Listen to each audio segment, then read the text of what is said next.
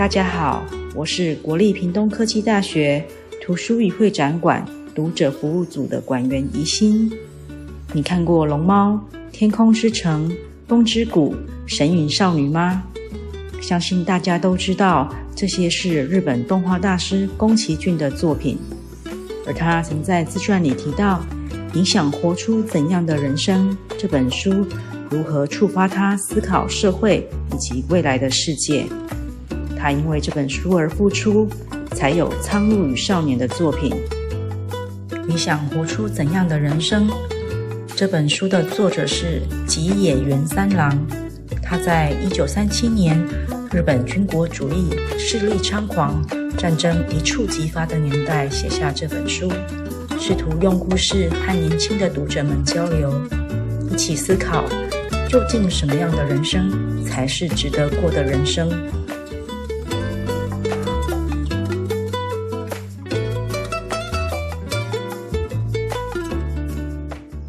这本书是十五岁单亲家庭少年小哥白尼的小说。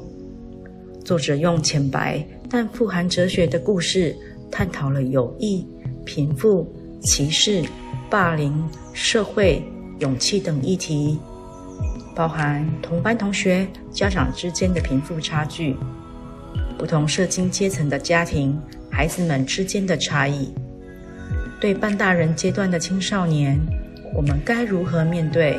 如何支持？当孩子有不错的表现或懦弱的行为时，我们该如何应对？如何顺着孩子的思考与生活给予引导？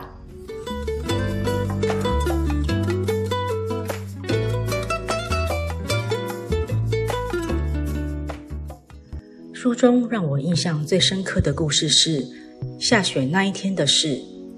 那天，小哥白尼的朋友被欺负，他违背和朋友要挨打就一起挨打的诺言，只是躲在一旁观看。接着，因为发烧生病与深深的懊悔而逃避上学。后来，小哥白尼接纳舅舅的意见，勇敢的面对。而最让我感动的是，少年母亲知道了后，讲了一个直接回忆的故事，并说。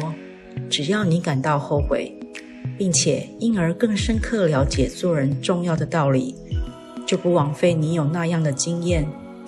往后的生活也会比以前更好，更有深度，因为你会成为比以前更成熟的人。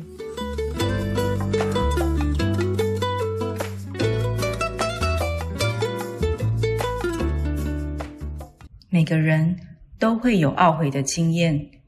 有的人会深深自责，甚至一蹶不振；有的人会选择勇敢面对，让生活更好。这段故事也让我明白，要原谅过去青涩且不成熟的自己。这个懊悔事件后，舅舅的笔记本提到，人因为承认自己的悲惨而伟大，还说，因为内心感到痛苦。我们才能在心里好好认清人本来应该是什么样子。我想，除了内心感到痛苦，这还需要加上智慧的引导、深度的思索、经验的传承、生活的历练，才能发生。而阅读是最容易帮助我们达成的捷径。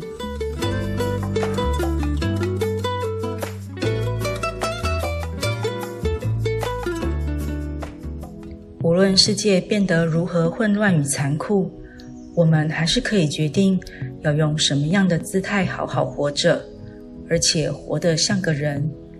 有痛苦，有逆境，有烦恼，一切的思考都有价值，都是人生往前迈进的证明。歌德曾说：“我们有决定自己言行的能力，所以我们会犯错。”然而，正因为我有决定自己言行的能力，所以我们也能从错误中重新站起来。我想和小哥白尼一样，成为能帮助世界进步的人。你呢？你想活出怎样的人生呢？以上是馆员来说书的分享，希望你会喜欢。感谢你的聆听。